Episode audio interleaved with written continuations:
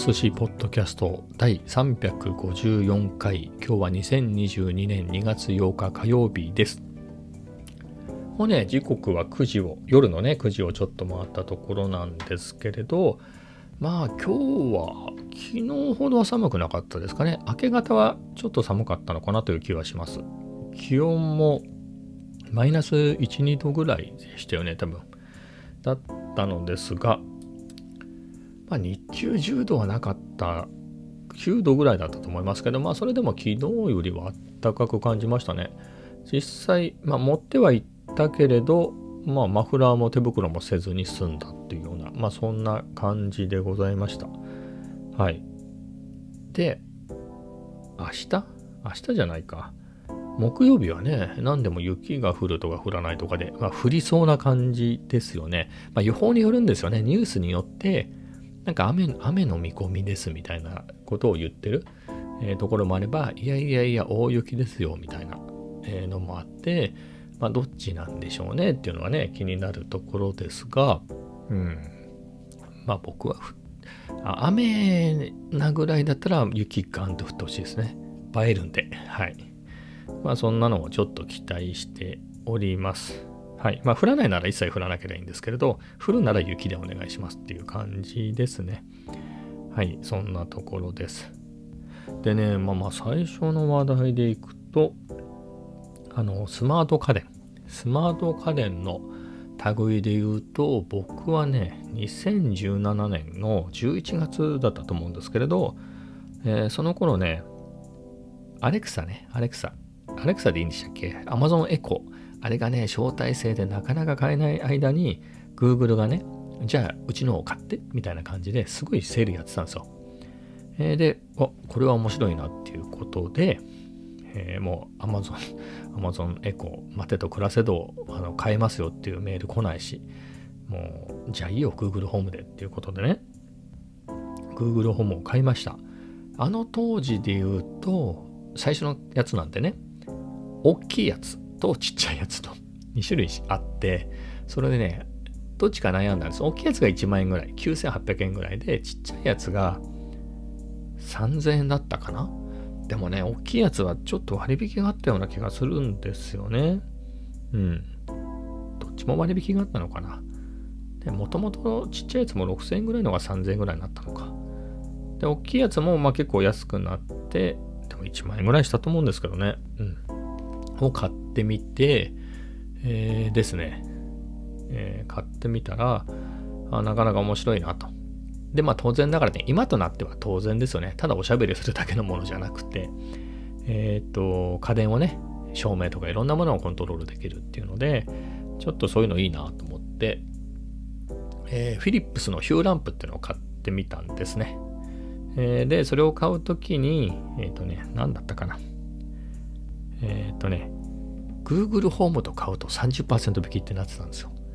で、フィリップスのヒューランプも、今はひょっとしたらハブなしで単体でコントロールできるやつもあるのかもしれないですけど、少なくとも僕が買った時、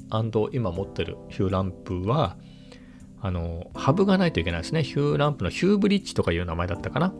まあ、それに、えー、各ヒューランプが、えー、つながってて、みたいなものがなくてはいけなくて。で、まあ、それ、それも必要なので、それと、あとは電球もね、肝心のスマート電球がないといけないので、まあ、それとリモコンのセット。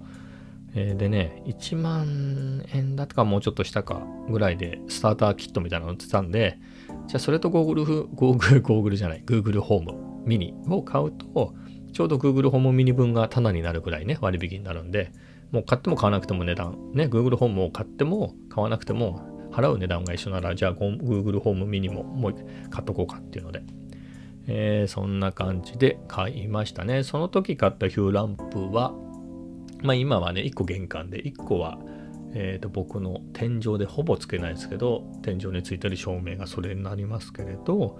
まあ、その2個だったんですけど、まあ、やっぱ便利だなということで、いろいろ買い足しまして、まあ、それはね、えー、色温度っていうんですか、あの、暖色とか、感触とかをこう切り替えられるもので、まあ、無段階っていうのかなんていうのか、こう、ぐーんとね、色を変え、色温度変えられたりできるものだったんですけど、あとはまあ明るさをね、コントロールできるものだったんですけれど、そうじゃなくてフルカラーの1600万色とかですかね、RGB で色を変えられるタイプのもあって、えー、っと、それもね、結局欲しくなって買い足して、買い足し買い足してね、1、2、3、4、5、5個か。あの、フルカラーのやつが5個と、その、フルカラーでないやつが2個ですかね。えー、ヒューランプだけでそんだけもう今あります。えー、で、まあそれでね、すごく便利だっていうことで、もっといろんなことをやりたいなっていうので。でね、えっ、ー、と、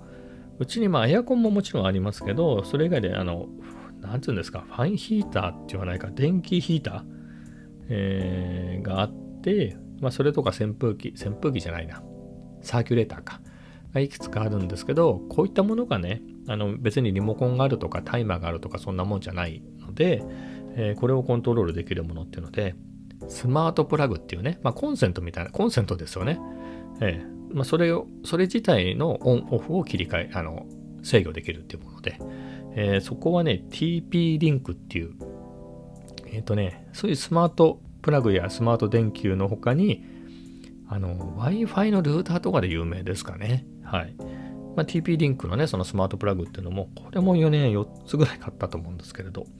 はい、そういうのを買って、じゃあファンヒーターをね、スマホだったり Google ホームから、えー、コントロールしたり、まあ、サーキュレーターもね、含めて、えー、そんなことをして使ってきてるんですけれど、えっ、ー、と、最近ですね、えー、今度はね、スイッチボットっていう、また会社が違うんですけれど、っていうメーカーというかブランドの温湿度計を買ったんですね。まあ、これは、まあ、スマートなやつなんで、そのスマホから見れるっていうもので、えー、それを最初自分の部屋用に買ったんですが、まあ、なんで買ったかっつうとね、もともと普通のタニタの温湿度計は持っていたんですけれど、あの、今何度ぐらいかなみたいなのが、まあ、デスクに置いてあるんで、デスクで作業してる時は見えるんですけど、夜寝てる時とかに、なんか寒いけど、これ気のせいなのか何なのか、なんかヒーターをつけるべきなのか、そうでないのか、みたいなのが気になった時に見えないんですよね。あそもそも遠いし、あのデスクに置いてあるんでね、寝てる時は見えないし、明かりがつくわけでもないし、なので、これをね、えー、確認、だから普通のバックライト付きの音質時計っていうのも考えたんですけれど、まあね、スマホから確認できれば楽だなっていうことで、はいえー、なので、そのスイッチボットの音質時計というのを買いました。で、まあ非常に便利だったので、1ヶ月くらい使いましたかね。えー、他の部屋の分も買って、あの他の家族が凍えたりしてないかなみたいなのをですね、確認しようと、えー、買いました。で、これっていうのが、まあ、単体で使うと、えっ、ー、と、まあ、iPhone なり Android なり、まあ、それとつながるだけなんですね。あの、リあの直でつながってる感じですね、Bluetooth で。なので、例えば家の外からとかは全然見れないんですね。まあ、これがね、ヒューランプの場合はね、ヒューブリッジ経由でつながってるんで、外からでも電気オンオフね、まあ、外から電気オンオフにする意味があるのかはともかくできるんですけれど、まあね、こう、最初はいいかなと思ってても、あのスイッチボットね、まあ、外からも見れたらより便利だなとか思っちゃうわけですよ。で、それをやるためには、その、まあ、ヒューブリッジみたいなものがあって、スイッチボットのハブっていうのがあるんですね。ハブ、またはハブミニっていうのがあって、ちょっといいなと思って、それもね、1580円、ごめんなさい、3500なんぼでしたね。3600円ぐらいで買えるんですね。で、それ自体は実はハブだけじゃなくて、リモコンなんですよね。赤外線リモコンだったりするんですね。何かっていうと、まあ家のテレビとか、まあ、DVD レコーダーとか、えまあ、あのシーディングライトとかね、リモコンでオンオフするような、あとはエアコンとか、そういったのって赤外線リモコンなんです、のものが普通だと思うんですけれど、そういったものを、あの、そのハブミニがね、えー、スイッチボットのハブってやつがリモコンの代わりをして赤外線を出すんでね、まあ、それでコントロールできますよっていうもので。で、それと、そのいわゆる外からね、インターネット経由でスイッチボット製品をコントロールできる機能もが一緒になってるものなので、じゃあそれを買おうかなと思って、で、買いました。はい。で、これね、この製品自体はずっともう何年も前から知ってたんですよ。知ってたっていうか、それこそ、あの、Google ホームをね、最初に買った頃からいいな、どうしようかなと思ってたやつなんですけど、まあ、なんで買わなかったかで言うと、あんまりこあのレビューですよ。Amazon のレビューで見る限りで言うと、あのあんまり国産のプリセットでね、あらかじめ登録されてるあの機種が国産のがあんまりない。もしくは国産のはあるんだけど、国産メーカーの海外向け製品のだったりして、えー、なかなか使いにくいとか、結局自分で、まあ、マニュアルで学習させることできるんですね。え、できるんですが、まあそれも結構手間ですよみたいなのがあったりして、あと全部がね、登録できるわけじゃないとかっていうのをレビューで見てたんで、じゃああんまり見ないかなと。しかも、僕のエアコンがコロナの一番安いやつだったんですよ。あの、ビッグカメラで一番安いやつを買おうと思って、えー、買ったやつなので、ね、やっぱりダイキンとかパナソニックだったり、そういうメジャーなね、まあコロナもメジャーだとは思いますけど、どっちかっていうとやっぱりそういう大メーカーのやつを優先してやってんだろうなと思って。だったので、まあ僕のコロナのやつでは使えないんだろうなとか思ってたので、ずっと買ってなかったんですけれど、まあいろいろ、えっ、ー、となんだろう、少なくとも外から温度が見れるだけでもいいかな、多分その細かい設定はできなくても、まあ学習リモコンだから、電源のオンオフぐらいはできるだろうと、もうそれだけでいいやっていうふうに思ったんですね。あの、エアコンの。えー、あの温度とかを変えられるとか、暖房、冷房、あと風向きとかそういうところは変えられなくてもいいと、もう本当にオンかオフかだけできればいいやと、えー、思ったので、じゃあ一応買ってみるかと。まあ3000なんぼなんでね。しかももう温度計も3つも買っちゃってるから温湿度計ね。まあ少なくともそれを外から見ることはできるから。ということで買ってもう今日ね届いて、えー、セットアップしたんですけれどね。まあ結果から言うと、あの、エアコンのオンオフはできますね。だから OK、今ね、こいつが反応するんでミュートしてありますけど、まあ Google Nest Hub ですね。ネストハブに、ね、Google と、え、エアコンをつけてとか、お消してとか言えば、こう、消してくれるし、まあ、あとは、あの iPhone からね、えー、オンオフすることもできるしっていうことができるんで、まあ、非常に便利になるなっていうのですね。あとね、この話前もしたんですけれど、僕の、あの、もともと賃貸でついてるエアコンはダイキンかなんかのなんでちゃんとしてるんですけれど、僕がそのね、えー、自分で買ってつけてもらっつけたつけたって僕がつけたわけじゃないですけど、まあ、僕のお金でつけたエアコンがねさっきも言った通りコロナので安いやつでビッグカメラの店員さんもいやこれは高いのを売りたいわけじゃないんですけどこっちにした方がいいですよってパナソニックの7万ぐらいの勧められたんですけどかたくなにいやいやいや僕はもう何と言ってもこの一番安い3万円のやつにしますって言って押し切って買っただけあってあの特に暖房のね時の室外機がすっごい音立てるんですよ。まあね、室外機はそこそこみんなどれもね、うるさいとは思うんですけど、まあさすがに深夜はね、この辺郊外で人っ子一人いないところで、人っ子一人本当にいなければまあいいんだけど、といってもね、集合住宅で他の部屋にも人が住んでいて、えー、しかも大家さんも隣に住んでるんで、隣っていうか、隣の、隣が大家さん家なんで、あの、なのでね、うるせえなと思って、それを気にしてね、結構、あの、ずっとうなってるわけじゃないんですよ。多分張り切って温度上げなきゃっていうふうにエアコンが判断した時にうーんってうなりを上げてそこからね回転がコンプレッサーの回転が下がる時にうーんうんうんって下がっていく時も結構音するんですよ、えー、なので気になってねちょっとこまめに温度を下げてコンプレッサー動かないようにしてみたりとか逆に疲れちゃうみたいな、えー、なのでこれはどうしたもんかと。まあ運用としてはもう本当に2時ぐらいね、寝るときだったらオフにしちゃおうかな、みたいな感じで、とは言う、まあ、布団かけて寝てますからね、ちゃんとね。布団ってほどではないんですからね。ヒートテック毛布とその上に僕は寝袋で寝てるんで、開くタイプの寝袋をね、かけてソファーで寝てるんですけれど、まあそれとあと白金回路があれば結構あったかいんで、まあ問題は起きた時に寒いのが嫌だなっていうだけなので、え、で考えたのが、まあ、エアコンでね、まあ、あまりにも下がりすぎちゃったら、これはエアコンつけた方がいいなってことで、旦ね、17度を切ったらエアコンが動き出して、えー、みたいな感じにしましたね。19度ぐらい。設定で19度だと、一応実測で見てると、エアコン上の指定温度を19度、1度ぐらい低いんですね。だから18度にしようと思ってもら19度にしとくぐらいな感じにしとかないとね、えー、働かないので、まあそういう感じでね、え、時間も指定して夜の3時から朝の8時までの間で17度を切ったらエアコンつくみたいな、えー、一応そういう設定にしてみました。まあ、この辺はね、磨いていけばいいかなと最適な設定を、えー、になればいいかなと。まあ、問題は寝てる時にうるさくなくて、かつ朝起きた時にキンキンに冷えてなければいいですね。さすがに15度ぐらいまでになっちゃうと結構ね、まあ、そこから上げるのって結構ね、大変ですからね。朝起きたくないし。はい。そういうわけで、うん、まあいろいろやってます。あとね、ちなみにで言うと、朝のね、これね、確かね、設定で、あ別のやつですかね、TP リンクですけど、夜明けの30分前ぐらいから、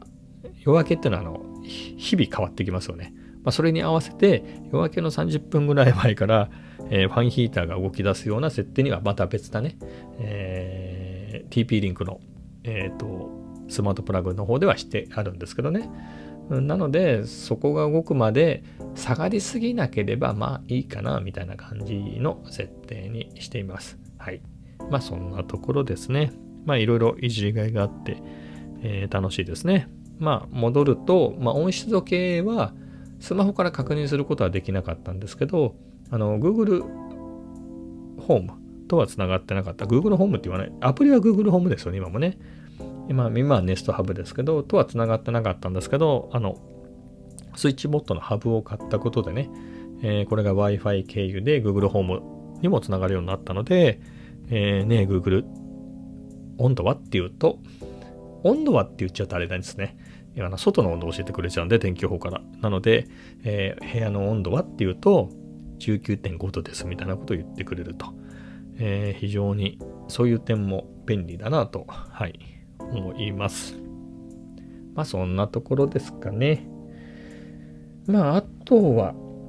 えっ、ー、と、いつものカフェ散歩はサラエボでしたね。うん。今日もね、えー、2回目かな、サラエボ行って、よしと思って、仕事するぞと思ったらね、あの、MacBook 持ってくの忘れてましたね。僕、荷物が多くて重いでしょ？だから、MacBook Air がないか、あるかぐらい、意外と分かんなかったりするんですよね。あの、カメラとか重いじゃないですか。だから結構重いんで、あの、全くそういうのなくて、例えばトートバッグに何もなくて MacBook Air だけだったらないって気づくんですけど、僕他のものが重すぎて MacBook Air が意外と軽いんでね、ないことに気づかずっていうのをね、2回目でしたね。まあ、これはもうしょうがないなっていうんで、えー、っと、iPhone でですね、まあ、ノート、紙のノートは持ち歩いてたんで、あの、入れっぱなしにしてるんで、まあ、それでね、iPhone で Kindle アプリを開いてですね、ちっちゃいやつを一生懸命こう、目を凝らして、えー、数学の勉強の続きをしてましたね。まあ、そんな感じで、時間を有効に使いました。ま数学の方は結構進んでまして、言いましたよね。あの、証明？証明のところも終わって、証明じゃないごめんなさい。確率か。確率のところも終わって、今はね、何？整数の性質、パート7、整数の性質みたいなのをやってて、まあ、これもびっくりしましたね。えっ、と、整数の性質のところって、だ素因数分解とかね、約数とか、倍数、最大公約数、最小公倍数みたいな。またそこからやるんだみたいな。ね、中学校でやりましたよねと思って。しかも、普通の人は中学校の時って結構ずっと前の話だけど、僕はあの、冬休みの間にそこを 復習してたから、1ヶ月前にやったよねみたいな感じのところね、また出てくんだと思って。まあね、一応まあそこの復習も兼ねて、というかそれ別に、その本、僕がやってる本がえー、念のために復習してるわけじゃなくて数 A のあの普通の過程としてそこを復習することになってるからまあそこに従おうと。でやっていったらあなるほどでしたね。はい。あのまあ例えば2つの整数があって、えー、それの最大公約数を求めるんであればまあ、それぞれを素因数分解して指数を求めて 指数の大きいもの同士をあごめんなさい指数の小さいもの同士を掛け合わせると最大公約数が出るとか、まあ、その逆でやると最小公倍数が出るとか。なるほど。そのためにここやり直したんだと思って浅はかだったなと思いましたね。でさらにねえっ、ー、と何でしたっけ？お互いにそうであるみたいなのが出てきて。はい。へえと思ってね、まあ、そこはすぐ理解できましたけれど。えっ、ー、とそれを使うとね、えー、何でしたっけ？えっ、ー、と n は50以下の自然数とします。8n が27の倍数である時この条件に当てはまる n を求めましょうみたいな。は？みたいな感じでしたけどね。なるほど。もうお互いに素であることを前提に？何これ？もうこれすごいですね。便利超便利でしたね。ただこれ実際の生活でどう使っていいか分かんないですけどいや僕はねもうこれからねもうお互いにそうであることを、えー、元にですね いろんな課題に向か立ち向かっていこうと思ってますよ。はい。いやでも非常にためになりましたね。はい。まだここですぐに役に立つかは別ですよやっぱ先進んだ時にああっていうそれがねまだまだ初級の数学でございますけれどそういうことなのかなと思って。でねこれもほらあの僕もほら真面目にノート取ってるノートにね書きながら書いてるからやってるから問題解いたりしてるから真面目にタイトルとか書いちゃうわけですよ。あのノートのね上の方に。素因数分解なんてやると。わあこのおっさんまだ素因数分解ってのは中学のやってんのかとか。お前は甘い。お前は甘いって言ってやりたいですね。でもひょっとしたらめっちゃ数学できる人で、水泳の底でしょって思ってるかもしれないですけどね。まあ人はそんなに僕のこと気にしていないとは思うんですけれど、まあここは終わったんですよ、僕も。ちょっと明日はね、やろうかなと思ってるところが、あの、え、言っときますよ。整数じゃない、ごめんなさい。数 A ですよ。数 A ね。数 A のところですけど、タイトルが、整数の割り算と整数の分類ね。これねサラエボで隣に座った人にチラ見されたらあこの人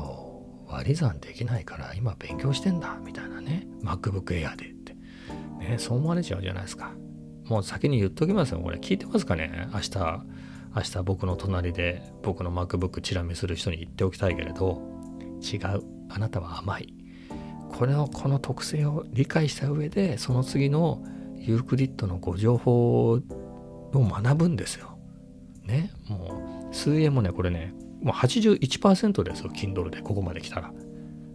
もうね水泳のね教科書の手口がね見えてきましたよ。はい。まあ普通の人はねあのずっと小学校中学校と真面目にやってきた人であればとっくにそのパターンに気づいてるとは思うんですけれど、えー、僕はもう50になって気づきましたねそのパターンに。いや非常に楽しくやらせていただいています。はい。えー、まあそんな感じですかね。なんかね、もう一個ぐらい話題をね、毎日取り終えて日付が変わったあたりに、あっと思い出すようなことがあったんですけれど、うん、思い出せないですね。えー、まあそういうわけで、まあ、こんな感じで終わりですかね、今日も。24分ほど喋ったところでおしまいとなります。えー、それではまた明日。